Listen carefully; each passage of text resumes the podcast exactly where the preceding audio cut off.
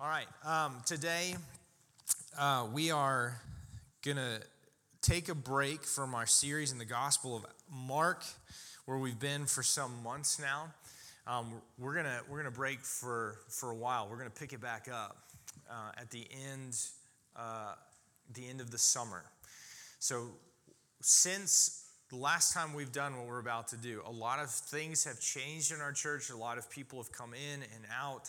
And so, for the next four weeks, I'm going to be preaching through what we at Valley Hope believe are, are the kind of central organizing values by which we operate as a church together. Our, our, our mission is that, our, our vision is to the Swannanoa Valley. That's what we want to see happen. And we believe that this happens along four pathways. And, and really, um, that's not even the right way to think about this because today we're talking about the gospel. And we believe that everything that we flow from this and how we understand the gospel and what it means for us as people. So I'm going to I'm to preach today from the book of Acts, uh, from one of the first tellings of the gospel by the Christian church in Acts chapter 2. Acts 2, starting at the 22nd verse. Peter is standing up to preach in Jerusalem after the Holy Spirit has come on the day of Pentecost. So, if you don't know what, what that's about, um, neither did the people that were there. So, you're fine. Um, the Holy Spirit has come. Jesus has ascended into heaven. He has told them to wait and that He would send a gift, would send the gift of the Holy Spirit. This loud wind comes uh, on this room and it seems like there's like tongues of fire. People are speaking different languages. It's a commotion. It's a racket. There are tons of people in jerusalem for the jewish feast of pentecost. Now they're all standing around wondering what is going on in that crazy house? It sounds like a party is going on in there. Those is, is nine partying already. They're drunk already. And peter stands up and he begins to preach sermon. Look, uh, we're not drunk. it's way too early for that. Uh, that's not what's going on. And he begins to explain that what is happening in front of them has been prophesied by the prophet Joel and others, that God would send the Spirit upon his people. And then we're picking up sort of right in the middle of this sermon.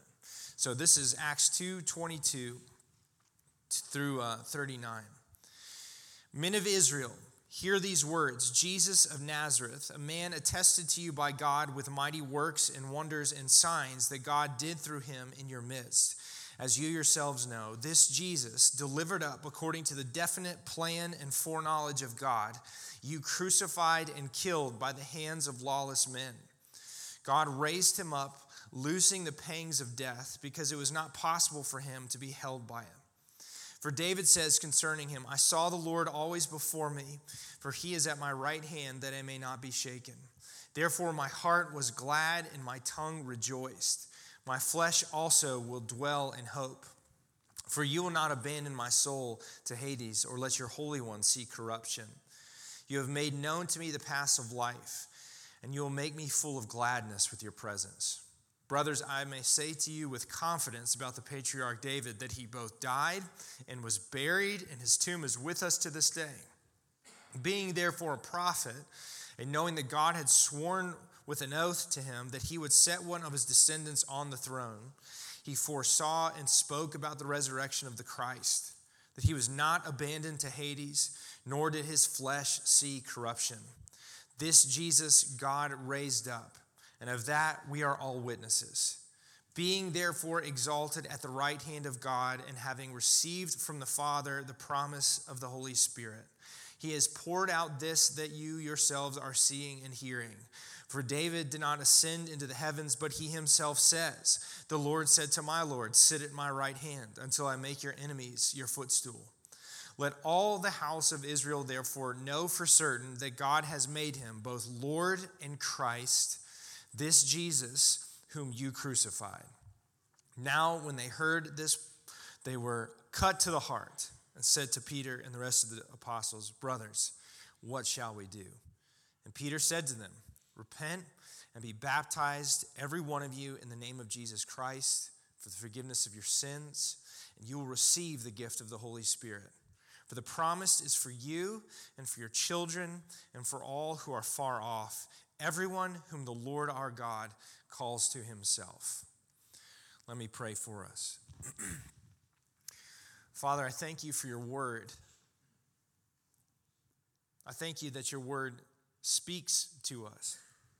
That even though this sermon was not given to us, it was given for us. And God, I pray that you would help us to hear it aright. Help us to hear with our ears and with the ears of our heart, that we might rightly see what Peter is proclaiming. God, help our hearts to hear again the news, the good news of Jesus, who is both Lord and Christ. Father, we love you and we thank you for your faithfulness to your people. Let us experience it now in this room as we gather around your word. We thank you in the name of Jesus. Amen.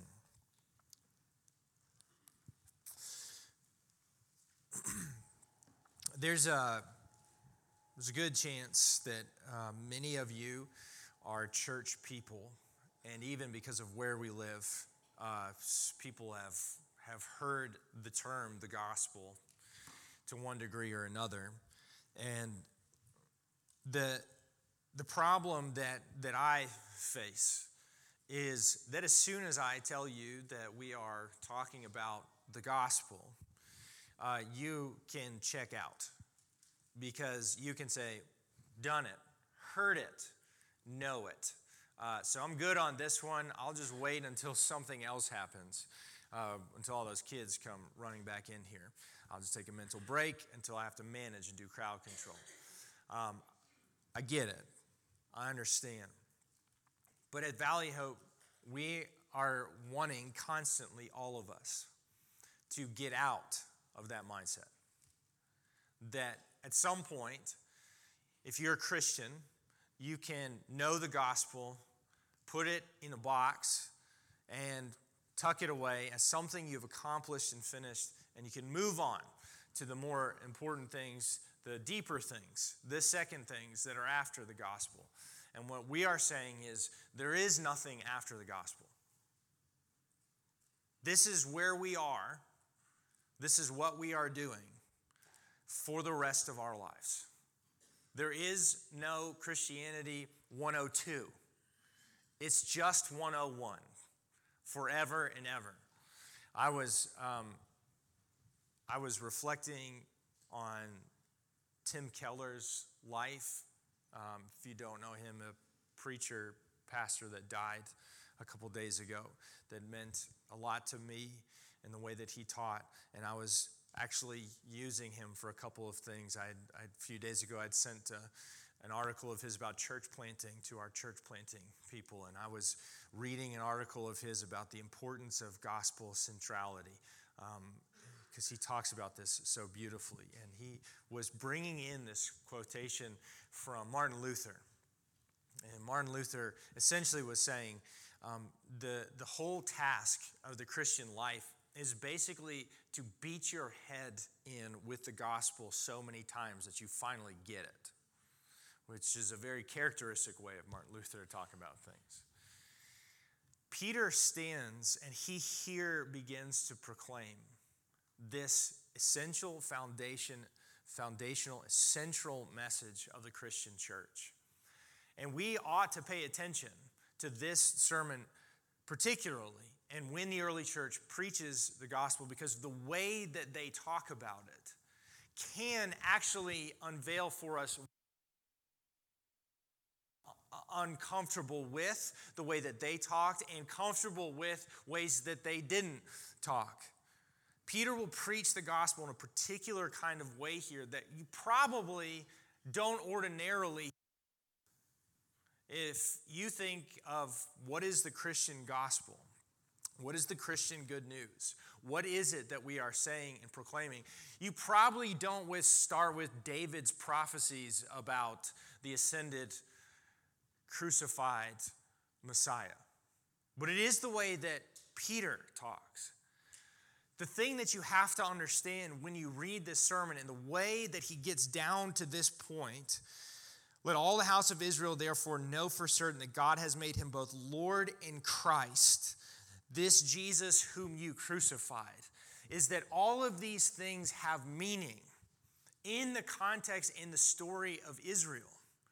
And if you can't hear all of that context. It's not that you don't understand what really is the gospel. I'm not, I'm not trying to present something to you that's like the secret thing that nobody actually ever told you. That's, that's not the issue. The issue is that we don't always hear how big and colorful and rich the gospel actually is. And when Peter is saying these things, he is loading all kinds of meaning and story into just a few words, knowing, trusting that the people of Jerusalem will hear and understand what it is exactly that he is saying. And you need to hear what he is saying as well. This story of Jesus is in the context of the whole story of Israel. So, what I'm going to do for you is preach the entire Old Testament and good portions of the New Testament right now. In summary, you have to hear and to understand that this story that Jesus is culminating and fulfilling begins in the beginning of the Bible. The vision of life with God is that the people of the earth that he made in his own image and likeness, it says in Genesis 1 and 2, were meant for face to face communion with the Creator. They walked with Him in the garden and faithful representation of His character into the world. So he turned to them and said, As the Creator, model what you see in me in the world. In, essence, extending the borders of the garden over out to the whole of the world. Tells them, Be fruitful and multiply certainly referencing biological reproduction, but not just their own. The flourishing of the whole of creation was placed under the care of humanity, and humanity in Genesis 1 and 2 and 3 takes a tragic turn away from this call of God the Creator and instead enthrones themselves in this garden temple it says, We ought to be the ones who decide what is good and what is evil, what is right and what is wrong. And when that happens, there is an incredible separation, a rending, a fracturing of the whole fabric of creation. When God's own image bearers, they, those ones, they deviate from their design and from the intention of the Creator. And when that happens, there is only one possible result death. When you are disconnected from form, function, and power, you die. If you unplug your refrigerator, it will no longer work. When you disconnect humanity from its proper form and function, humanity will die. Creation will die. And God in that moment in Genesis 3 tells them then what the whole future story of the Bible is about, leading up to Jesus. When he tells them that the, the words of the serpent, the one that led them astray, that deceived them and convinced them that they ought to be the one sitting on the throne, that serpent would be crushed.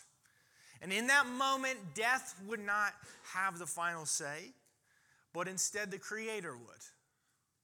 And so he picks these people up, and instead of executing justice for their rebellion against his rule and reign, he throws them out of the garden, bearing the, the skin of an animal.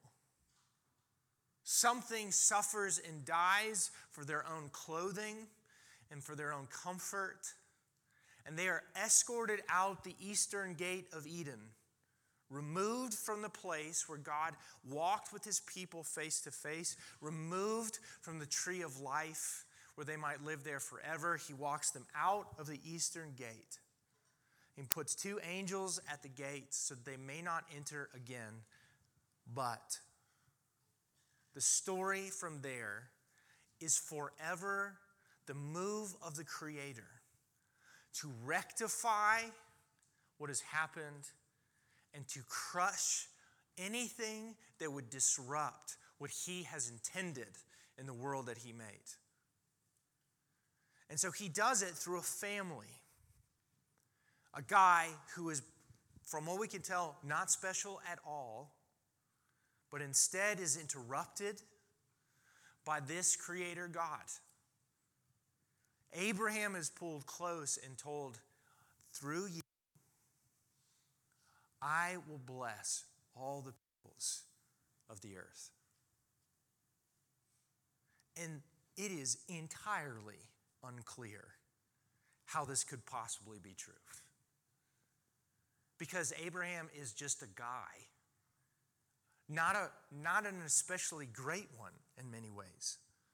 The very next story after Abraham hears this is Abraham lying and saying his wife is his sister and not trusting that God will protect them and he's got to protect himself. But God says to this one, through you, I will extend my blessing to all the peoples of the earth. And it is from there that we hear the echoes rumbling out from Eden. An Eden that was lost long ago. And the whole story of Israel is God's intention, his own divine forbearance, his own divine persistence in doing precisely what he has promised. So the story builds as the family builds. And all the while, the people of Israel are over centuries and centuries being called to trust and to remember that this God, the Creator God, is their God and He will fulfill what it is that He has promised. And even in the law itself, there is always a clear indication for the people of Israel that there is something profoundly wrong, not just out there on the map, but inside and within them, brought down from their first parents. In the book of Deuteronomy, Moses says to the people, You must circumcise your hearts. Circumcision, this mark in the flesh to mark out where the borderlands of the promise of God were. He, Moses tells the people, you don't just need it on your flesh, you need it within your heart. And by the end of the book of Deuteronomy, it is clear that they will not be able to do this because Moses then goes on to say, God Himself will one day bring you to a place where He will circumcise your heart. He will mark out the sphere of blessing on your hearts Himself because you will not be able to do it, Israel. And Israel itself is living in the constructs of their own longing for the place where they walked with God face to face. They have a place to meet with God, a tent like structure. It is made exactly as God intended in these concentric rectangular patterns. And they do exactly what God says. And in the gate into the tabernacle are just, which is just two big curtains. They weave the image of, of angels, two angels, on these doors that always face east. And the people of Israel carry a constant reminder of what they lost in Eden. And when the tabernacle is constructed and then later the temple, and the people are able to walk through the eastern door, flanked by angels, they are being told over and over and over again, year by year by year, that there is hope. That the God who made the world he has not lost Eden. He has not lost the place of face to face communion. And one day, they might live there again as well. And the people of Israel see the promise, They hear their promise, their bodies are marked by the promise, and they cannot keep their hearts on Him. Theoretically, God is the one who leads the nation of Israel, He is the government. But the people of Israel do what every other people does. And they say, We don't want to be different. We want to be like everybody else. We want a king. We don't want you. And their judge of kings is awful. It is almost uniformly a bad track record. But there is one greatest king, David, who receives a promise from this same God that he says, I, shepherd king, I will covenant with you that your lineage will sit on the throne forever. And there will be a relationship between my house and yours as that between a father and a son. And David hears this promise and promptly hands over his kingdom to a son who cannot hold on to the kingdom for one generation. By the end of Solomon's reign, it is rent in half. And within generations, it is fractured and overrun. The northern tribes disappear in the, the conquest that comes as judgment. All that remains is the little bit of Judah surrounding Jerusalem, David's city. The, the promise is in tatters and in ruins. The hope of returning to Eden is supplanted by the hope to survive. And they barely do. They are removed from the land in judgment. They have so totally forgotten the God of Israel. The God of Israel removes them from the land until they remember. And when they come home, and they go back to the place that is supposed to remind them of Eden, the place where the Creator God might see them face to face. The evidence that that God meets with them there is gone. There is no evidence of God's glory, His presence. They are home and homeless all at once. And in to this context comes Jesus. And Jesus begins to tell them this good news the kingdom of God is at hand.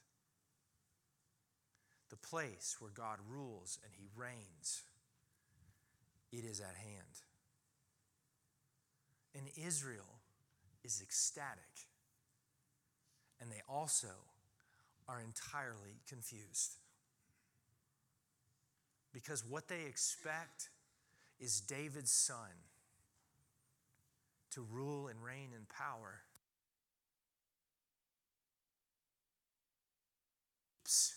Hanging out with the most powerless people. He makes room at his table for the unclean.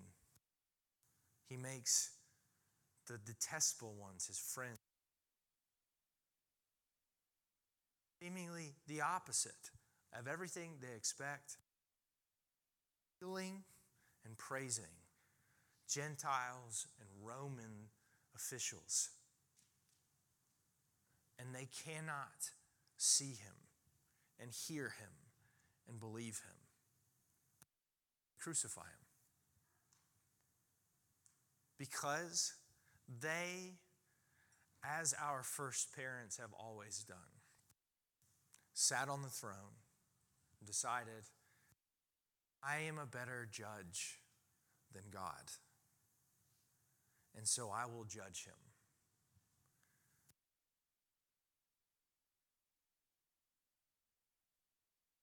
everything happens in this thing. It is the story of Israel. It is the story of humanity that the Creator God has good for you, has good for Israel, his people, and out of absolute allegiance to our own power and self rule, we reject him and move towards death instead of life. And it seems at this moment that things are entirely out of control. But Peter tells us the truth. This happens according to the definite foreknowledge and plan of God. This is the surprising moment. that God is not caught by surprise. He has instead intended this to set his people free. And Jesus on the third day is not dead, he is alive. And the door to the kingdom is thrown wide open then. What the gospel is, is the fulfillment of all that God had planned and intended and promised to do in Israel that's what it means that, that Jesus is the Christ. He is the anointed one to fulfill the purpose of Israel in the world. When Peter is using the language of Christ, he is bringing in this whole Old Testament story and saying the resurrected Jesus is the one now. It is publicly demonstrated that he is the one who cannot be defeated or bound by death, and he is the Lord. He is the one who fulfills Israel's vocation, and he is the king in the kingdom. And so now everything hinges on this proclamation. They want to know what do we do? What is it that we are supposed to do? Who are we supposed to be? And Peter says, You must know him as Lord and Christ. And you must be baptized into his name and receive the Holy Spirit. Because the longings of Israel are now fulfilled. The God who they thought they missed from Eden, the God in the middle of the tabernacle and the temple, has thrown open the doors to the eastern gate. And now he lives inside and with his people. So that Paul would say, Now you are the temple of the Holy Spirit. You now are not far off from Eden. You are instead with the God who walked there in the cool of the night. This is what has happened in Jesus. And this now is the defining feature and story of our life together. Because everything now gets examined in the light of the question of what does it look like to do X? In the place where Jesus is the king and the people are the full of the Spirit of God. What, what does it look like to be in relationship with one another when you sin against one another, when somebody hurts you in the place where Jesus is king and the people are filled with the Holy Spirit? You have to act differently. What does it mean for me now to go to work? as a person who lives in the place where Jesus is king and the people are filled with the Holy Spirit, it means that none of your jobs are worthless and none of your jobs are more important because you get paid more. They're all significant and important because the king goes with you, and you now bear the original charge to humanity go be fruitful and multiply and bring flourishing into the world because that's the nature of the king. What does it mean to live my life with, with others as a sexual being? I, I now live as a person where the, Jesus is king and I'm filled with the Holy Spirit. That changes how I live as a sexual being. What does it mean for me in my money and what do I do with my possessions? Now I have to ask the question what does it mean for me to be wealthy or to be poor in the place where Jesus is king and the people are filled with the Holy Spirit? This is why we're saying there is no second level, it's just the gospel. It's just this great good news that Jesus is the crucified and resurrected Lord and Christ. And now we are filled with His own spirit and life. And it changes everything. And you and I now constantly are dealing with the, with the temptations of our world that are telling us, well, if I behave well enough, then I will in some way have control or mastery over my own life, where I can leverage approval from you, I can leverage approval from God, and if I will be a good enough person, if I will be religious enough, if I hold the right values closely enough, if I do enough of the right thing, then I can control from God what it is that He will do for me which is just a variety of the lies that Adam and Eve already believed. Or you can do the other thing, constantly believing, actually, I don't have to obey anybody's rules. I can do whatever I want. And anybody telling me there are any kind of rules, that's a kind of oppression and control, and I'm opposed to that. So I will be the one who will determine. And guess what happens in this scenario? The same thing as happens in the other scenario. It is you putting yourself on the throne in control of your own life, where God would serve you and other people bow to the whims of your own heart. Because both of these things, both of these lies that we are so easily tempted by, they all wind up in the same place that sin has always wanted to bring you the place where you're king and you die on your throne. And so, all of our life together is the gospel. That Jesus would liberate you from sin and death. That Jesus would rescue the world. And you can live in light of God's face, full of His Spirit. Do you get to be a person who performs well enough to demand performance from God. You do not. It is always and only a gift from Him. That is the way of His kingdom. And those are the only terms of surrender that He will accept. It's on His terms and His alone. Do you get to self govern and decide what is right and wrong for yourself? Do you get to be a totally free agent? Doing whatever it is you please because you like to. You do not. These are the terms of his kingship. And what he demands is unconditional surrender.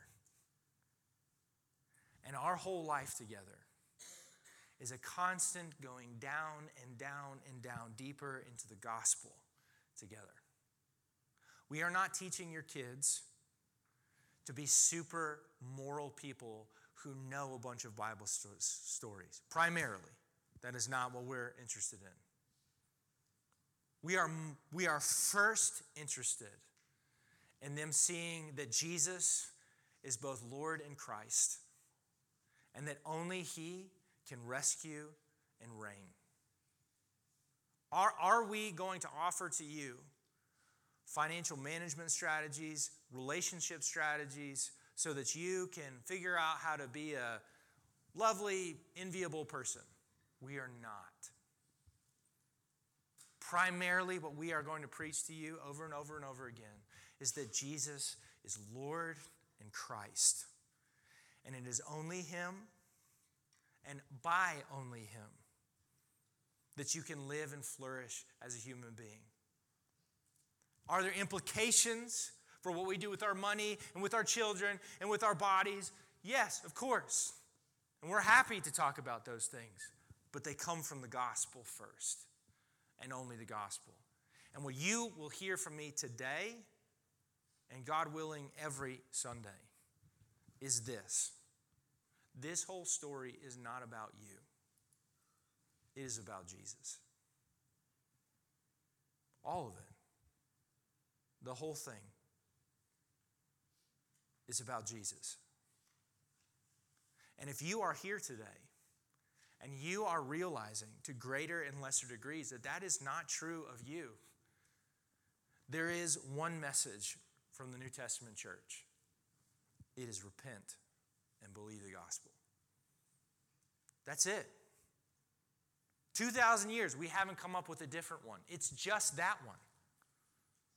If you are living under your own rule and reign today, you need to turn and you need to come home. And if you have never, ever seen Jesus as the ruling and reigning Lord and Christ of your own life, the fulfillment, all of the longings of humanity, the one who delivers us into the goodness of what God wants to do, today is the day for you. There's, there's not a better day. It's today. Hear the truth that Jesus is both Lord and Christ for you. Repent and believe the gospel. And the gospel will be good news for you, as it has been for me, over and over and over and over again. There is no secondary curriculum for me. Being a father, being a husband has taught me over and over and over again I need someone to rescue me. And it can only be Jesus. And it is only that gospel that sets me free and delivers me. I would suggest to you that the truth is it'll be true for you as well. So today, repent and believe the gospel. And in this, I am confident Jesus can and will transform the Swannanoa Valley as his kingdom comes in fullness and power. Let's pray. Father, we thank you for your faithfulness over time, over the whole story and history of Israel, in the person of Jesus, and through the life of your church, you have demonstrated yourself to be faithful and strong. Your desires for us are better than the desires we have for ourselves. And God, we too frequently forget that, and we ask for your help. God, I pray for those who have labored under the delusion that the gospel is somehow a piece of elementary information that they can pass, leave past, and their struggles against sin, the, the sorrow that they have over the state of their life in the world, they need something else, some other secret special sauce, and they have missed the continuing power of the good news of the gospel of Jesus Christ. God, I pray that you would lift up their hearts, encourage them, and give them joy in this great news. And Father, I pray for those who are here today who have never repented and believed, who have never been filled with your Holy Spirit. And God, I pray that today, for the first time, they will see that you are both Lord and Christ, the crucified, the resurrected Lord who has delivered his people over into the great good things of the world. God, help them to see that and to believe and to respond to you. And Father, I pray that very soon they will soon receive what you have offered. God, let the response of faith open the doors of their heart to that today. Jesus, we thank you. You are the best news, better than we could hope for, ask, or imagine. We love you, Lord Jesus, far less than we should. And yet, you love us faithfully to the end. We thank you. Amen.